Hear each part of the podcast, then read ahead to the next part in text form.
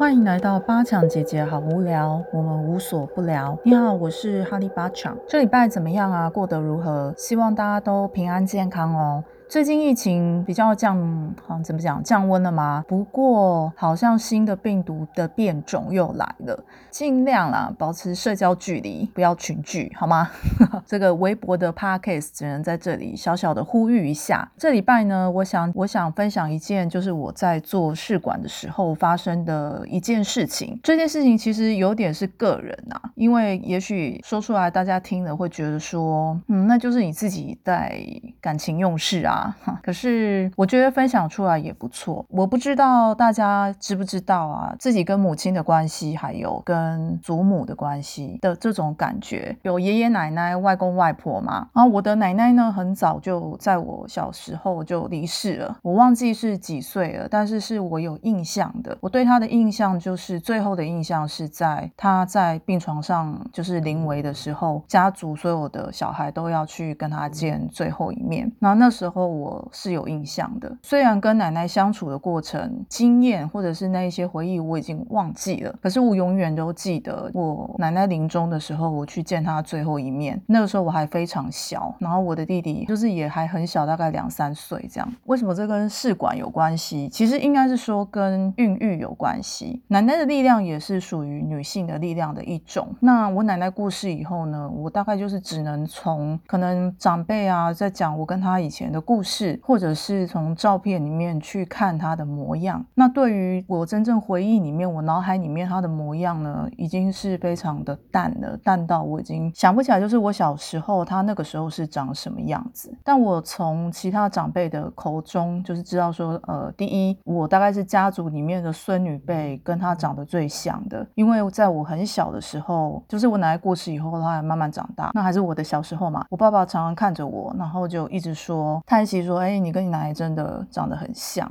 第二个是我小时候呢，他很常跟我爷爷一起带我出去玩。其实出去玩意思就是说带我去附近散步啊，或者去公园绕一绕这样子，就是来带孙女，常常带我出去啊。所以小时候大概我跟他也是非常的熟。可能我是家族里面孙女辈是最小的，所以他也比较疼爱我。那也因为我跟他长得像嘛，所以他也特别喜欢带着我出去，因为他喜欢听别人说，哎，你孙女跟你长好像啊，这样子。我觉得。长辈应该老人家都喜欢听这种。我第一次进试管的时候，我反而没有任何的害怕，就有一点初生之犊不畏虎那种感觉，因为对什么状况都不了解啊，也不知道整个流程会怎么样。诊所说怎么做怎么走，护理师怎么引导就怎么做，这样。那对于怎么做后面要继而来之的事情是不清楚的。后来我忘记应该是第二次或第三次我取卵的时候，因为我有说过嘛，我是挤卵，挤卵的意思就是。说有卵的话就进开刀房去取卵。我记得我刚开始的时候，我取卵是比较积极的，因为那个时候的想法就是因为已经非常高龄了，高龄就会想说，那我赶快能够在最短的时间内取到多少卵，而且我们取到卵又不是一定能够用，那卵已经很少了，取出来之后受精也不一定会成功，所以那时候就有一种急迫的感觉。所以在某一年，我就是非常积极的取卵，大概连续取六次。也就是说，一年十二个月，我大概有六个月，我都是在取卵的过程。那当然后面就有点慢下来，只是说那一年呢，是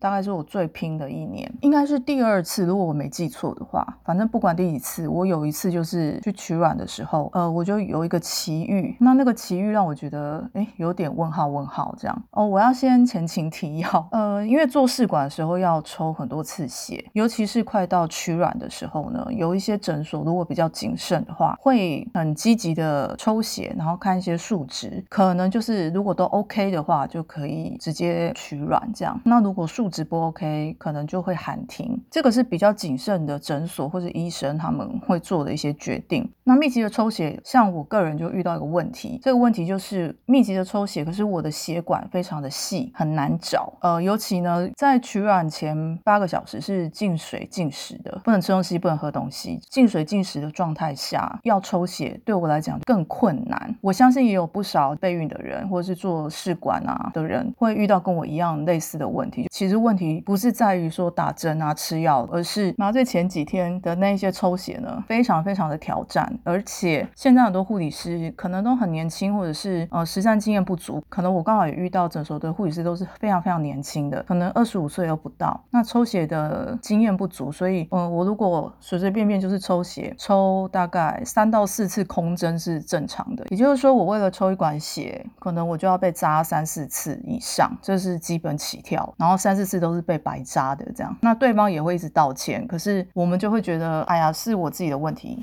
让人家抽不到血，找不到血管。好，题外话，那一次开刀也是这样，就是我在准备的时候，就护理师就会先来找呃下针的地方嘛，要留一管针在身体上面或者手臂上啊，手手背上，就是看他找到哪一个血管。那那一次就是一直找不到，他们就是几个人来找之后呢，最后就真的确定找不到，进水进食嘛，没有水血管其实就更难找，所以我的整个身体里面是没有水分的。后来那个护理师就说啊，没关系，他们去找一个呃，可能开刀。房里面的另外一个非常有经验的，应该是他们的麻醉师，就是要我等一下，然后他们请麻醉师出来找，不管是年轻的或是有资历的，那一天不知道为什么就都找不到血管。麻醉师来了之之后呢，他一进来的时候就先跟我打招呼。然后他的模样在当下，我不讲那一天的开刀好像是非常早，就是我是第一台，所以嗯很早就报道了，所以他们开刀房是有点忙碌的。那我后面也有几台刀这样子，因为医生就是每天都非常多台刀。那个麻醉师进来之后，我第一眼看到他，我不知道为什么，我就突然想到我的奶奶，她的外形啊，还有她的样子神态，就是很像我奶奶。啊，其实我是看过他的，因为这不是我第一次去那个诊所做这个手术，上一次手术也是他负责帮我麻醉的，所以其实照理说，就是我对他是不是完全不认识，或是第一次看到他。可是那一天他进来的时候，我不知道为什么那一天他整个能量的感觉让我觉得非常像我奶奶。坐下来以后呢，他就开始找我的血管嘛，在我的手背上或是手臂上，好不停的摸，然后告诉我说不要紧张，就是他会想办法，他一定会找到血管，把那个针。打进来，因为那个麻醉必须从那个针头进来我的身体。然后他在摸的过程里面呢，我就看着他的手，然后我也不知道为什么，我就觉得那个手也很像我奶奶。虽然我刚刚不是有讲，我对我奶奶其实整个都是没有印象的。我不知道为什么在那一刻，我突然觉得好像那个我奶奶的能量来看我。我不知道大家懂不懂那个感觉？我这样讲会不会很奇怪？反正。不管啦，反正我那天就觉得好奇怪哦。然后我感觉到他不管讲什么东西安慰我的时候，我都觉得好像是我奶奶在安慰我。那因为我也不是第一次开刀了，知道吗？就是我不是第一次做这个疗程，我对那个疗程是理解的、知晓的，很知道说后面大概要怎么做。所以他做的这些事情呢，对我来讲都不新鲜，不是第一次。然后他就摸摸摸摸摸，然后左手摸完又又摸右手，这样大概也是摸了一阵子，终于找到一个血管。他觉得好像有一点信心，所以他就哎就成功的插了那个血管啊，我就被带进那个开刀房。那因为他先离开注射室嘛，所以。所以等于我进开刀房的时候，他已经在里面 stand by 了。看到他在里面看着我的时候，我真的是我不知道那一天真的是我不知道发什么疯，我就是一直觉得那是我奶奶。一般开刀房都会问病人确认说你是谁呀？哦，几月几号生啊？叫什么名字？这样。那那天在对这个资料的时候，各自的时候，然后他虽然站在我后面，因为我是跟另外一个护理师对，然后那个护理师问我，可是我就觉得他在我后面，然后我就有一种很安心，可是有一种很想哭的感觉。我就想说，为什么我在那个当下，就是这有什么好哭的？就是他就是躺下来，然后昏迷，昏迷之后呢，取卵，然后取卵之后就。回去恢复室，然后就醒来了。我只有唯独在躺下来，就是他帮我下麻醉的时候，嗯，他会跟我讲话。遇到他的时间大概就只有那几分钟而已。但那一天我也不知道为什么，他对我就是非常嘘寒问暖。因为我第一次遇到他，我也觉得他是嘘寒问暖、很客气的人。可是那一天他特别特别的照顾我，那个感觉很就是很奇怪，这样我真的好难解释那个那个现场的那个能量。后来我就慢慢睡着。接下来当然就是我醒了，我醒了之后呢，我就慢慢恢复嘛，各种护理师就会进来看看，说，哎，我醒来状况怎么样了？破天荒的，我告诉，因为我在那个诊所，我不是说我开了六次、六七次刀吗？那就唯独那一次，因为可能是那个针是他下的，所以他那一天那个麻醉师呢，不知道为什么在百忙之中，因为我记得那一天好像还是一个六日，就是六日这种诊所啊是超级忙碌的，然后他就突然开门进来，走到我床边，然后问我说，哎，你觉得还好吗？然后我就说，啊，没事没事，我觉得还可以。然后他就说，哦，好，我只是来确定你没事，然后你现在是 OK 的啊。我就说啊，谢谢你辛苦的帮我找那个血管。然后他就说，哦，其实比较辛苦的是你，因为呃那个状态下真的对你来讲是比较辛苦的。然后他就跟我说辛苦喽。他没有摸我，但是他就是看着我，然后他就出去了。然后他关门的那一刹，我就超想超想哭的，因为我在进手术室的时候，我已经觉得 够想哭了。那个时候他更想哭。然后我先生因为那时候也已经在旁边，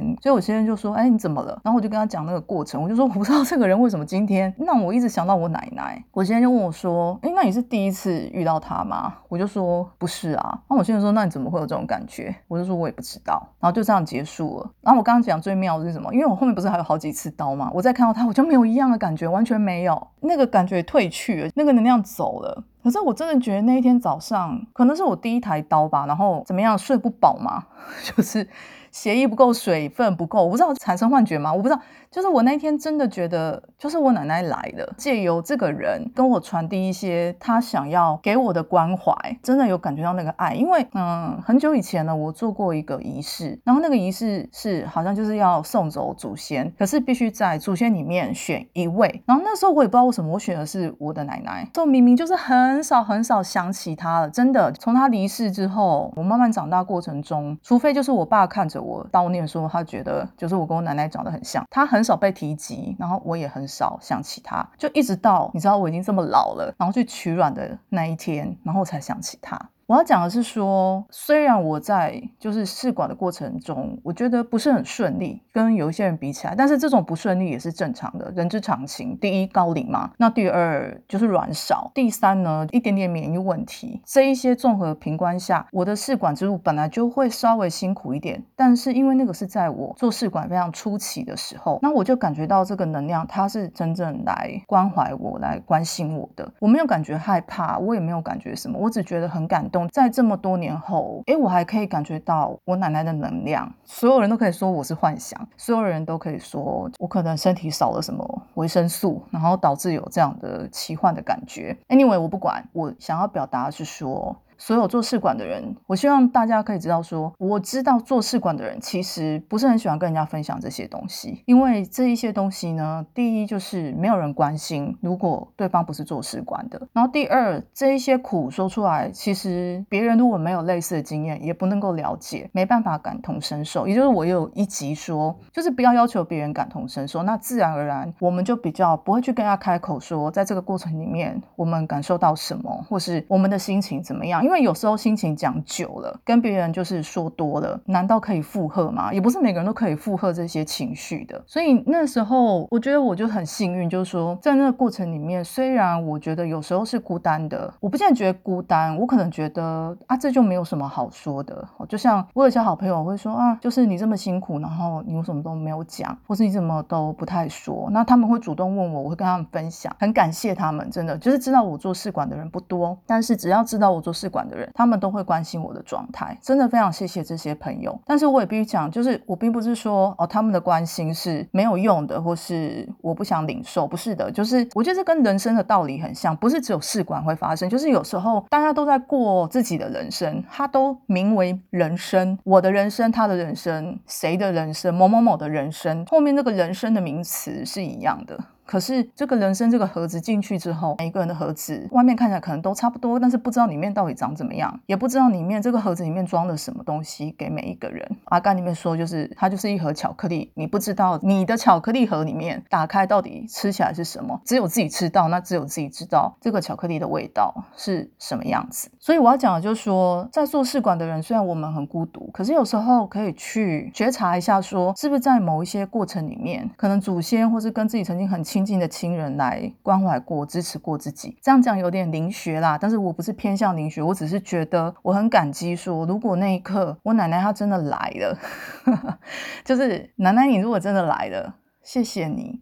因为我这么久没有想起你，可是你还是为了我来的。谢谢你知道我在那一刻，我可能当下没有什么特别的心情，但是你还是为了我来了。你透过一个能够真的摸到我的人来传达你的能量，你这个关心的能量给我，然后我真的觉得我有收到，然后我也真的好久没有想起你，我真的也是在这个试管的过程里面想起了你。当然我后面也有想起我外婆，因为我外婆也是在几年前过世，这个很特别的这个能量场里面，我谢谢。我的奶奶就是，不论是不是真的有来，但我谢谢她曾经存在在这个世界上，很努力、很努力的生活，然后生下了她的孩子，然后她的孩子有了我，然后让我拥有去体验这个人生的机会，然后去体验这个试管的机会。当然，这个试管，其实很多人会说，你可以不必嗯去体验的哈，但这是我的选择，这只是在我这个哈利八强的人生的这个盒子里面的一张这个门票，我想去用这个门票叫可能试管的门票，年轻。有时候可能不知道这个门票我什么时候要用，或是我是否用得到。当我需要用的时候，这个试管门票出现了，我当然决定我要拿下这个门票，然后撕了这个门票去进进场。然后我当然也可以不要使用这个门票，也许每个人都拥有一样的门票，只是你要不要把它抽起来，然后把票交给票口人员入场，然后开始这个旅程，或是开始去玩这个游乐园。我比较倾向是这样看